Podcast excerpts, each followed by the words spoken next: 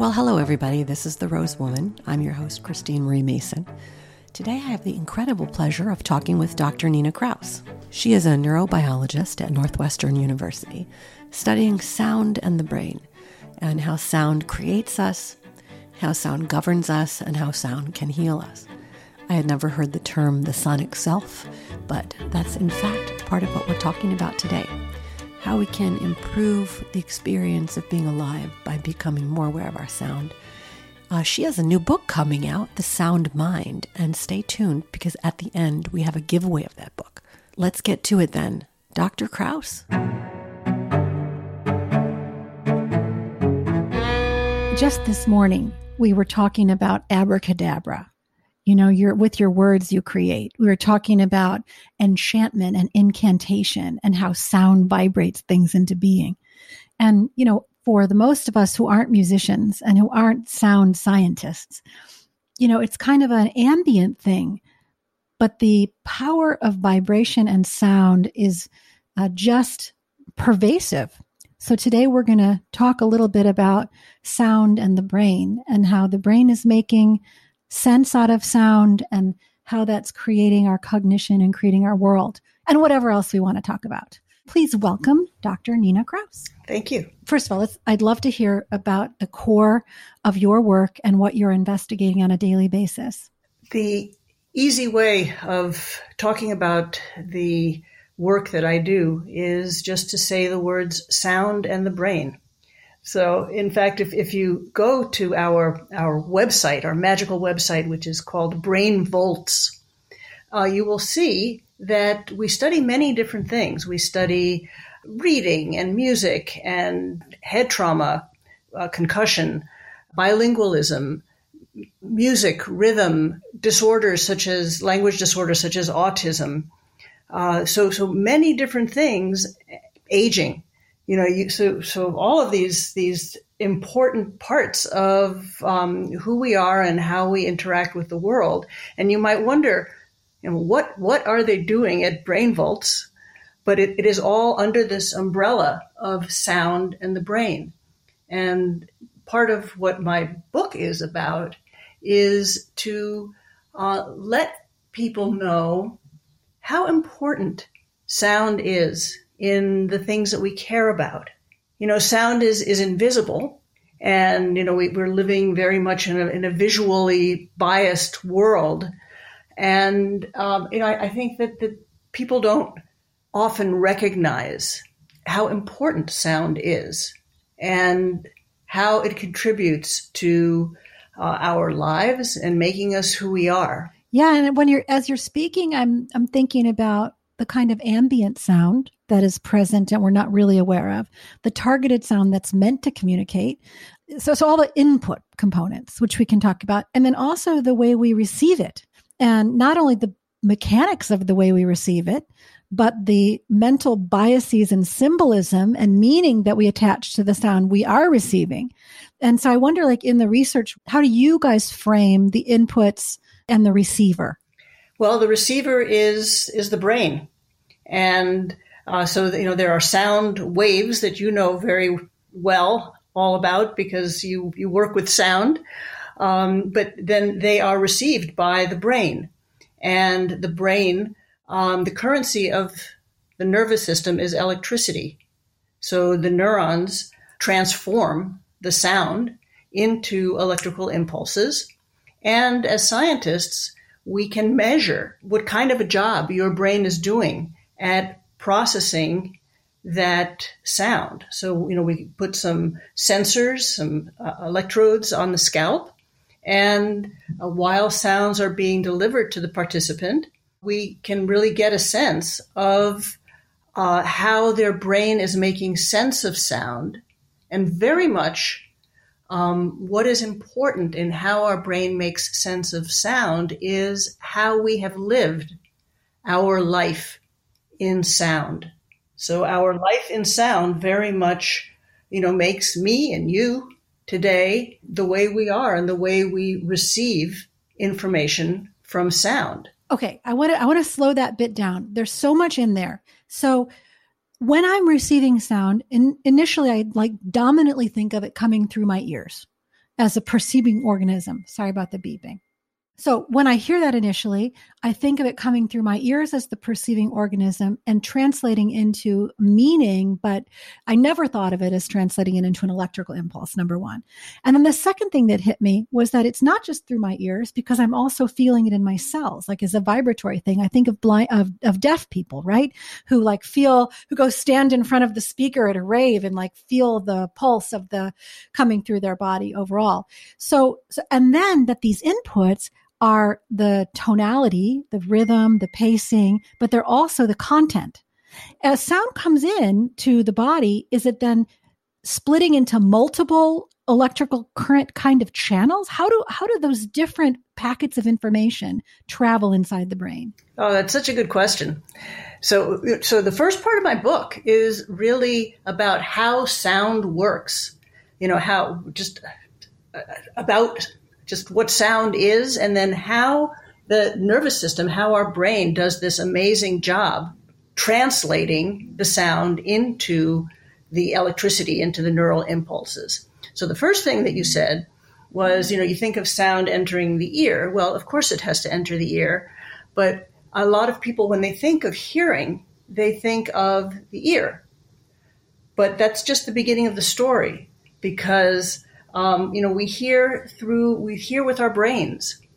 And what, again, many people don't really realize, and something that we have discovered through science, is how the hearing brain is vast. And it includes, for, for everyone, whether you are hearing impaired or not, for all of us, our hearing is connected to um, how we feel, so, you know, how we feel about the sound, so our emotion. It's connected to how we move because sound is movement. It's the movement of molecules. And for me to be producing sound now, I'm moving. And so movement is very much a part of, of sound, and, and we synchronize our movements as well. Uh, so that's a very important part. There is what we know about sound.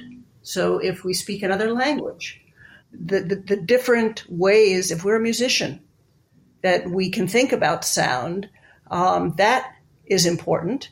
You mentioned attention. Uh, you know, are you paying attention to the foreground or the background? There's memory. There is um, how sound connects with our other senses. You know, you talked about vibration and vision and uh, what we smell. Uh, all of these are connected in fact, in the brain. And, and really what I talk about in this book is, and, and I, I love, you know, I, I, I study this and I, I hear the story and read the story about sound in the brain and how it all is, is, is put together so beautifully and richly and magically that, you know, I, I love to hear the story again and again and again, even though I know, I, I know a lot of it um, but so for the first part of the book, I really tell the story about um, how sound works and how this transformation from sound in the world to our own brains, how how this happens, and it's it's it's it's really to me um, a glorious story, and and and then from then the second or the largest part of the book is really about our sonic selves and how our life and sound changes us and influences who we are and how we engage with the world and with each other. I have such a sense of delight as you're speaking um, lately I've been really in this perceptual field of the way frequency works, like the way the giving and receiving of energy works in the physical world. Like whether it's wind hitting your body and you're receiving the wind and your body is giving way and having these experiences and it's moving around you or currents in the water, that this, this experience of being in a constant interchange with the environment for me has been primarily visual or tactile. But as you're speaking about sound, it's the exact same. Like I'm, I seek silence often because, and silent is far from silent.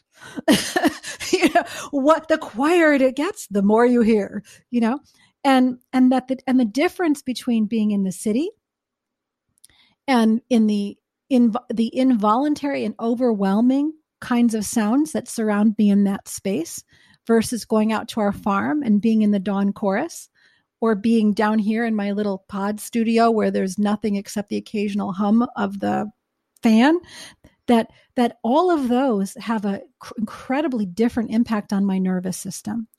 And i don't know if that's like you're saying my sonic self. Is that personal to me or is that more universal? Do we can we draw conclusions about what kind of sound impacts the body of humans in general in the most optimal way? Well both you know i mean there are generalizations that we can make about about uh, human beings and uh, the environments that they live in, and the city and the country, and various things like that.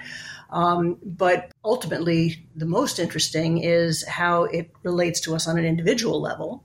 But I, I really let's talk about what you said. You have been intrigued with this idea of uh, Iain McGilchrist calls betweenness. Uh, so it is it is this this interaction, this reciprocity from one say person to another, and we're doing it right now, right? And and we're we're improvising. I mean, you know, we we are sonic improvisers. We don't have a script, but we are uh, responding to what the other is saying. And there is, you know, there's you, and there's me, and then there's this space between us.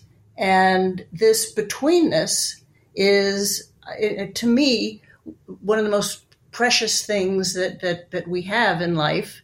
And what I think is a truth that I try to bring out in my book over and over again is that sound connects us.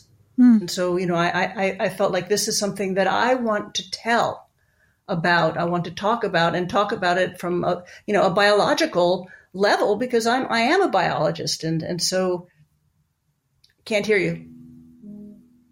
I've lost you. I'm back. Um, so see what happens when sound goes away. I know I missed you. see, we, we, we, we, we broke this connection that we were starting, we were developing, right? It's a perfect example. And what I was what I was saying is even in the world of philosophy, psychology, trauma healing, the buzzwords right now are field awareness. And that the possibility of healing exists in the field between people. It's not like located inside of an individual person only. And that if you're in a room working a process with one person and there are others in the room who are resonant with that process, they will also be healed in some way. And so I, the timing of this, of this discussion on sound as uh, the manifestation of the betweenness and how it's governing our lives all the time, uh, I think is fitting with a, a, a global story that's emerging on understanding how we're related and how we impact each other, whether it's the environment or anything. So I'm super excited that you're bringing this forward now. Tell me a little bit about this uh, sonic self and like what are the things that create the sonic self as we're growing up or as we're part of a culture what are the what are the factors in that? Yeah. So our experience in sound our life in sound uh, very much changes how we make sense of sound. And and you know i think this is a general biological truth that you know we have a nervous system that uh, adapts and changes based on what we do. And again you know i think that this is a very important point to make from a um, you know how do we spend our lives standpoint you know the decisions that we make because in fact it matters and it matters to our brain. It matters to biologically who we become. So um, you know to, just to give you some examples my, my, my husband is a, is a musician and uh, not only that, but he, uh, he he he has worked as a motorcycle mechanic for for years, and uh, so we'll walk down the street, and you know, I will hear, "Oh, a motorcycle," and he will say, "Oh, this is exactly this kind of motorcycle, and it has this particular engine," and you know, he can his understanding and his ability to make sense of the same sonic information that I'm hearing is so much more profound because of his life in sound. And so what do I mean by life and sound? I mean the sound to meaning connections that we make. So when we're learning to speak, we're connecting sound to meaning. So, you know, you, as, as, as a baby, you learn that um, things have, have, have words. And, uh, you know, and, and, this is why uh, the way that you uh, make sense of sound is very important for how we read. You know, people don't even realize sometimes that, um, you know, they, they say, well, you know, well, reading is visual. Why, why should it matter how my brain perceives sound? Well, it, it's in fact before you can read, you need to make these connections between sound and meaning until then you know you can eventually uh, transfer it into a, a, symbol system of oh yeah this particular sound looks like that so a lot goes into our sonic selves and so our lives and sound you know for example my, my I, I grew up in a, in a household where more than one language was spoken that I think really made a big difference in my sonic self. Uh, my mom was a musician. I liked to hang out under the piano uh, with my little toys while she played because it just felt great to be there. And, and so I think each one of us have our histories. We have our lives in sound that contribute to how we hear the world and consequently how we interact with that world. This is a kind of a sonic literacy conversation.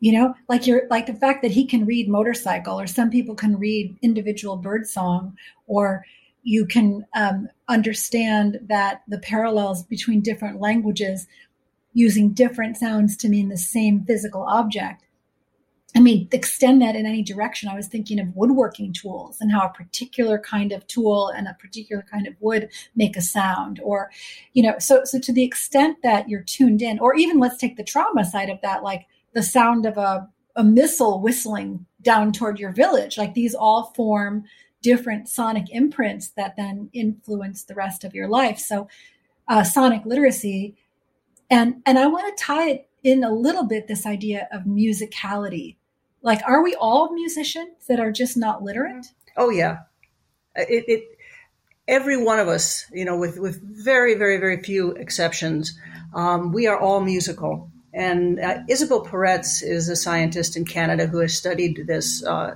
for decades, um, and and you know she finds that you know if you look at a, at a bell curve of you know, people who are able to make sense of, of, of the, the tones and the rhythms of sound.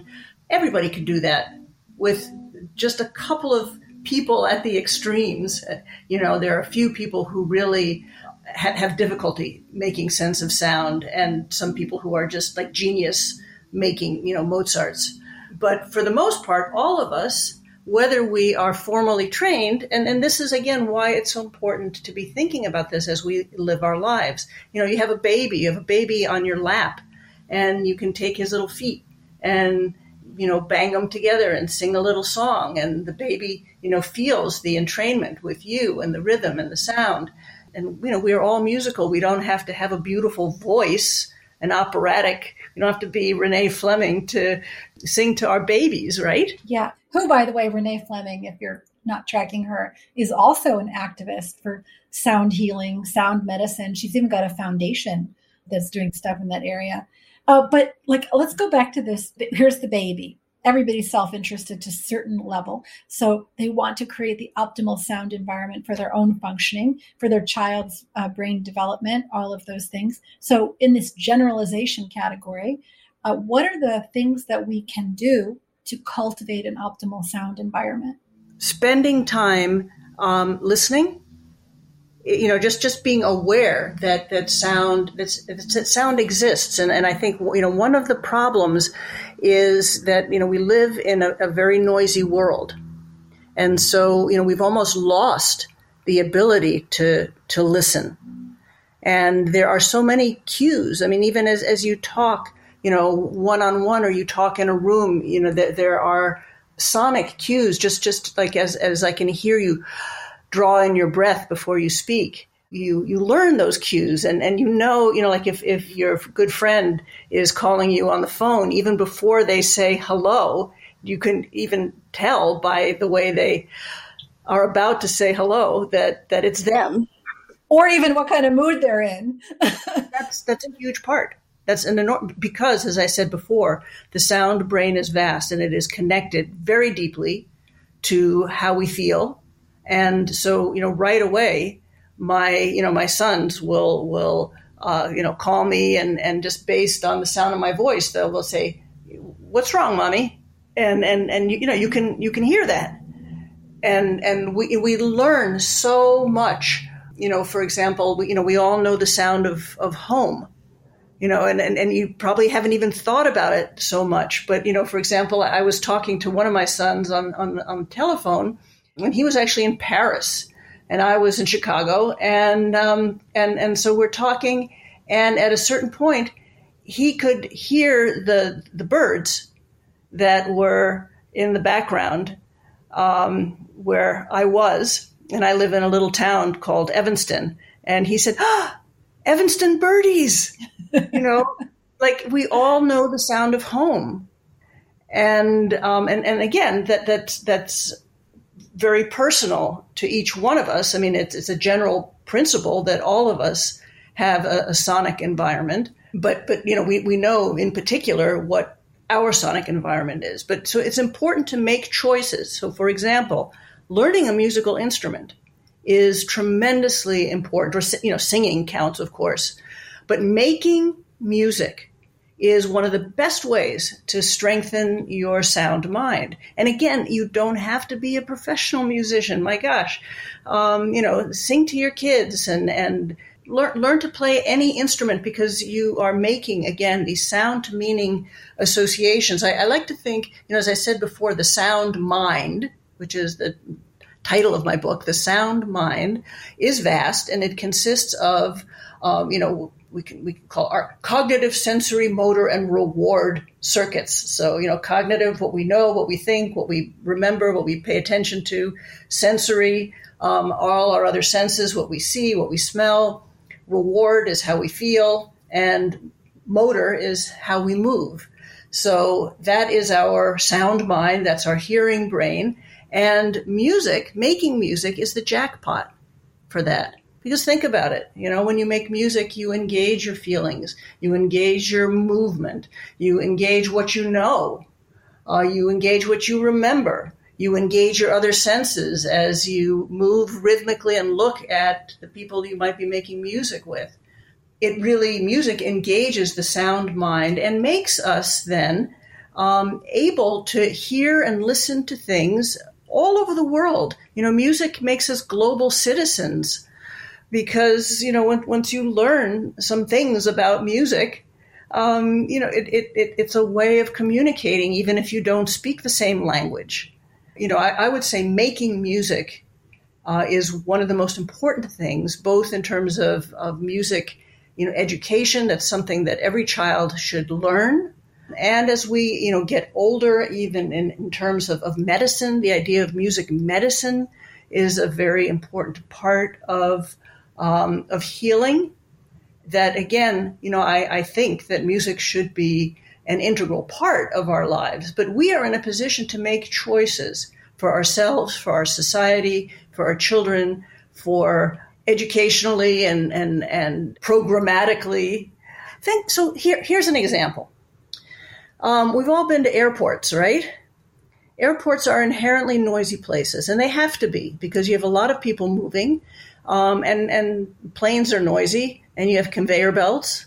Um, so you know that has to be a part of the experience. But do we really need to hear the, the you know the, the, little carts that bring people along, um, going beep beep beep beep beep?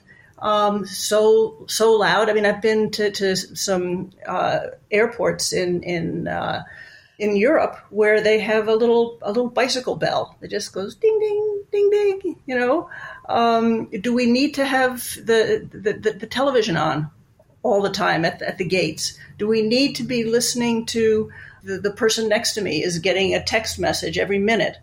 Um, do I need to hear that bing bing or the guy who's on the the loudspeaker who's basically telling you to you know the terrorist warnings every five minutes that like all of that stuff i find that also invasive that when i move through the airport i wear these big noise blocking headphones. Yeah, and and, and, but, that, but that's something you can do.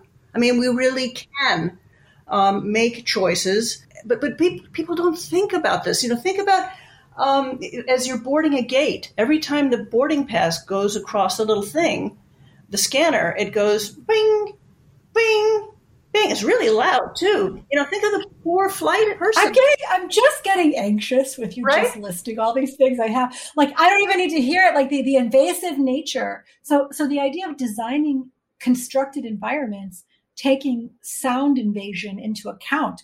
It sounds like that is that a, that must be an entire field of expertise. It ought to be, and it's something that uh, you know, Geneva is interested in. Uh, um, in, in, in, interior design, and it, it's really something that every space that that is designed should be designed with respect to the sonic environment. And there are some things, you know, like you you in an airport, you cannot change the, the, the sound of the engines.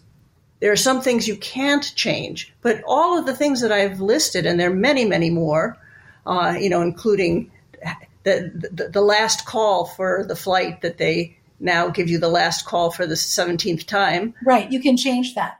So you can take this this concept and say, in the spaces I do have control over, um, I can design my sonic environment in my home or in my office. And and the first thing is to be aware that there is a sonic environment and that it's impacting your neurobiology all the time.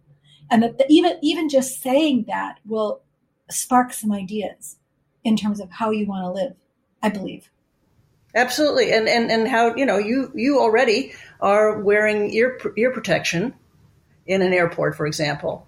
And that, that means that you've noticed. Well, you know, I didn't, I didn't notice. I'll tell you, um, my, I didn't grow up in a particularly musical family, but I love music and I wanted my children to have music. And so I took them to Suzuki method which forces parents who are non-musical to come along. I don't. So if anybody out there who's who doesn't know Suzuki method, it's a way of teaching music to children that mirrors musical families.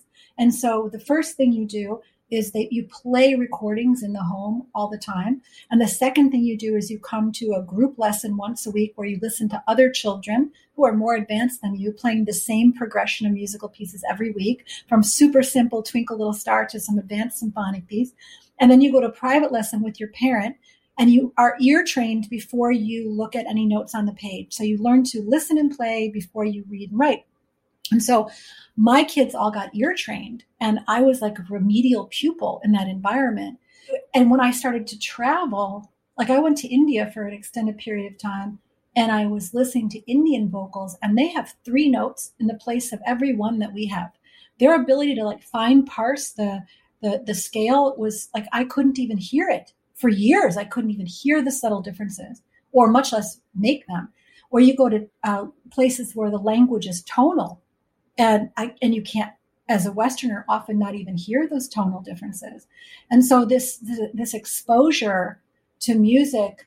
Um, it's it's we're still neuroplastic. It's important to do it young, but I didn't learn it until I was an adult. So the awareness of sound, didn't start until I was well into my 30s, I believe. And so, you know, if that helps anybody out there, if even if you're, you know, 50s, 60s, 70s, like many of you are in my listener base, you can still change it. Absolutely. Yeah. I'm really glad that, that, that you brought that up because people think, oh, is it too late? It's never too late. And we really know from a biological standpoint that the sound mind changes until we die, just based on the interactions that we have. So we're going to limit invasive sound. We're going to encourage music. You, you, mentioned sound medicine before, but can you actually heal the body through sound? Uh, you know, the, the, use of sound in medicine is ancient, and um, and and you know there are, are various ways in which um, sound can heal.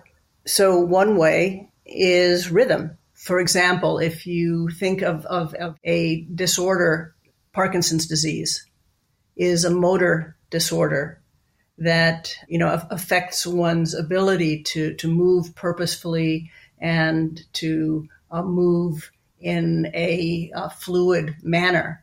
And it turns out that l- listening to sounds and learning to engage with the rhythm of the sound and the beat is something that helps uh, jumpstart this the nervous system that um, is having difficulty with fluid movement.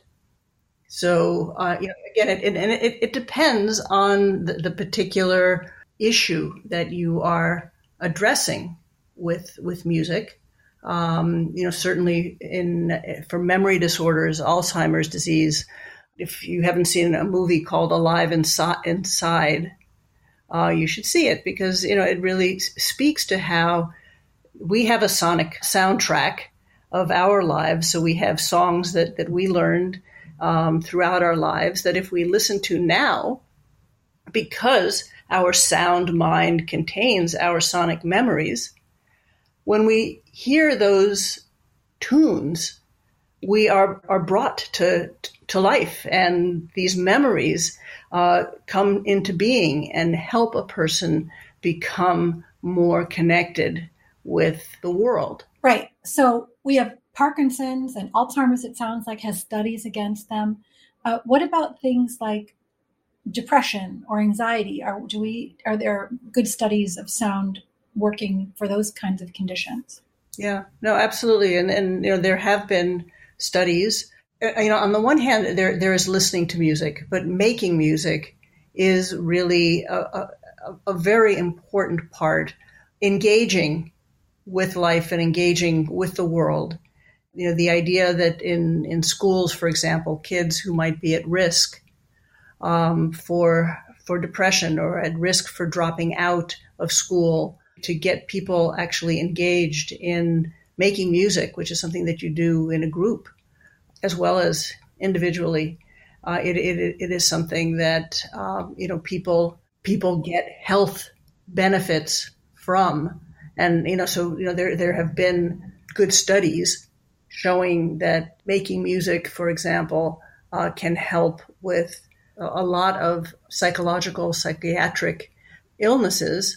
But you know, I, I can tell you just anecdotally from my own experience. You know, when I when I wake up in the morning, uh, morning's not my best time, and sometimes I don't feel especially hopeful. And I have learned over the last couple of years that if I make it a point to make some music, just to sit down at the piano, it doesn't matter what I play, but I just play some music for you know even as little as five minutes and if i can make it you know 25 minutes well that's that's even better but I, I just find that that that making music from a mood and a psychological standpoint just changes my outlook. And so by the time I'm ready to, you know, hop on my bike to, to go off to work, I'm, I'm, you know, God is in his heaven. One thing in, in that approach is you're not just a receiver, but you're an agent in your own health and wellness. And the locus of control goes from receiving something that someone else is giving you to producing it. And I, I love that. Like um, a good in the yoga world, morning chant is part of the daily way of bringing in the morning, and it, it feels the same. We do a practice. Uh, have you ever sung in a choir? Oh yeah, it, but and that that is a great example of this betweenness we were talking about. Have you ever sung harmony with somebody? Yeah. Okay. So exactly. Right. Like, or or or like I, I remember once being, um, you know, when I was younger, I had a higher voice, a higher soprano. So I'm way at the far end of a curve of 80 people, and at the exact opposite end is a man with like basso profundo, you know, and and like to stand and sing and hear them echoing across and the, what the collective conjoined sound was it was miraculous. Like just a sense of creating a whole organism with others. The only thing that i can think of that comes close uh, we do this exercise as part of the morning sing that's called passing the tone which if if you have never done is you sit in a circle and one person begins a tone and then they attempt to sustain that tone the whole time they can breathe of course. And then the person on either side of them the two people listen as deeply as they can and they try to match and sustain the tone until it passes all the way around the circle that and everyone is singing the same sound. But they're doing it by first leaning into the person next to them and listening as deeply as they can and synchronizing their heart and then beginning the sound. And by the time that's passed around and then everybody's like solidly together, then they begin improvising. And uh, by the time you're done with five or 10 minutes of that, like you said, God is right to heaven or whatever. it definitely feels like you've, you've entered into a, a co-created space of peace. Right, because it, it is this reciprocity that we spoke about earlier. And I think singing harmony or, or, or this pass the tone um, exercise that, that you're talking about is, is perfect because you know you are um, you're listening and then you are making a movement with your mouth. You're creating a sound. You're listening to your own sound. You're listening to the sound that someone else is making. You are modifying the way your sound is and how you need to adjust and move your body accordingly in order to be um, aligned with the person that you are creating sound with.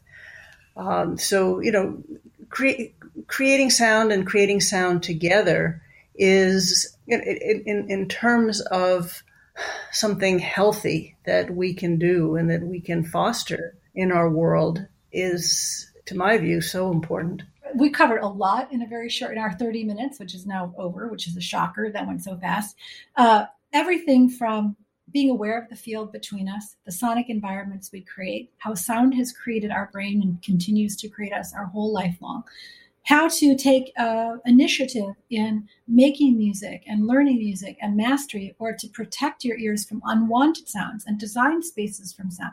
All of these things that are covered in this um, sounds like an amazing book that's coming out of sound mind.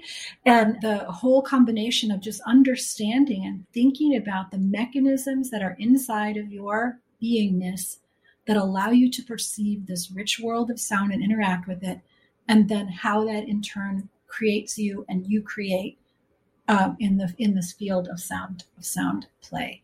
And of course the medicine piece which to me is also super exciting that we're finally getting studies that document what is effectively a superbly holistic way of engaging the mind body uh, for optimal health without a lot of invasive, expensive medicine tools.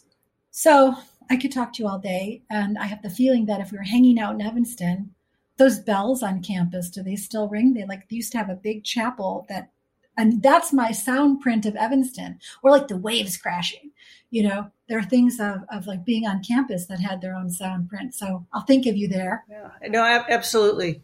One of the things that that I would like people to be to be thinking about, you know, again in in my book of Sound Mind, you will find um, illustrations. So there are 80 illustrations that I've worked in partnership with uh, an artist, Katie Shelley, um, to to to create what I think of as the art in science, which is, you know, is, is, is there. You know, there is so much art in science, and to actually uh, convey scientific ideas artistically is is something that I care about. And and and the other thing is the the book is full of personal stories. I'm a biologist, and um, you know we have a lot of biological knowledge, but science is created by human beings. And it's, it's a deeply human endeavor. And I think that we can't lose sight of that. And so I hope that that comes across in the book as well. Finally, I, I do want to make sure that uh, any listeners, if they are interested beyond the book, is to you know do check out our, our magical website, which is a, a labor of love. It's um, brainvolts at northwestern.edu. And, um, you know, you can, I hope, it's created for you, as is this book. This book is really created for an intellectually and spiritually curious person, which I think your listeners are, Christine. And we'll put it, we'll put it, yes, they are. There we have, and we're covering a lot of topics, but all of them are aimed at creating more freedom uh, and more like unwinding beliefs or a little bit more awareness, and so that people can live a, a more choiceful and optimized life. And we'll put all that in the show notes. Hey, I just wondered, are you related to Bernie Krause, the sound ecologist? No, no, I'm not. But um, you know, it, it's really cool the work that he has done throughout his life with sound. Um, so we, you know, we've corresponding. Yeah. Bernie Krause wrote a book, I believe, called The Great Animal Orchestra, but his primary contribution was going out and recording soundscapes before they were destroyed by development. So he'd go into places and he had a vast library, 40, 50 years or something, of these untouched native soundscapes. And he contributed, I want to say, to environmental ecology, the, the idea that you could take a five minute imprint of the dawn chorus and get just as accurate a species count as late volunteers out in the field for a month trying to count. And then then the, in the fires in 2018, his library burned down. And so, other than what he'd already donated, I think, to the Cornell Ornithology Lab and some other places, like life's work of these incredible soundscapes just, you know, gone. However, his thinking about the soundscape of nature being not only a valid data point, but like how nature governs itself. I was really powerful work. But I, I do feel that you both are doing such magical work. Well, Christine, thank you very much for your interest in, in all the things that, that you bring to your listeners. And uh, thank you for your uh, interest in, in what we do at Brainvolts and in my book of Sound Mind. And I hope that, uh, that, that, that people will enjoy reading it. If you're interested in getting a copy of The Sound Mind, please enter on Instagram by tagging me at the.rose.woman and at rosebudwoman, my company, using the hashtag soundmind. Then we can find you. Also, make a mention of one thing that you learned from or enjoyed from this episode. We're going to poll a winner on October 21st. So if you're listening later than that, October 21st, 2021, then um, just go buy the book anyway and support the kind of research that Dr. Nina Kraus is doing in the world. Also, if you would do me a favor and if there was something in this episode you liked, please text a friend the link to the episode because that's how we grow. That's how we grow the listener base. I hope you're well, perfect health, perfect peace, perfect blessings to you and everyone you care about. See you later.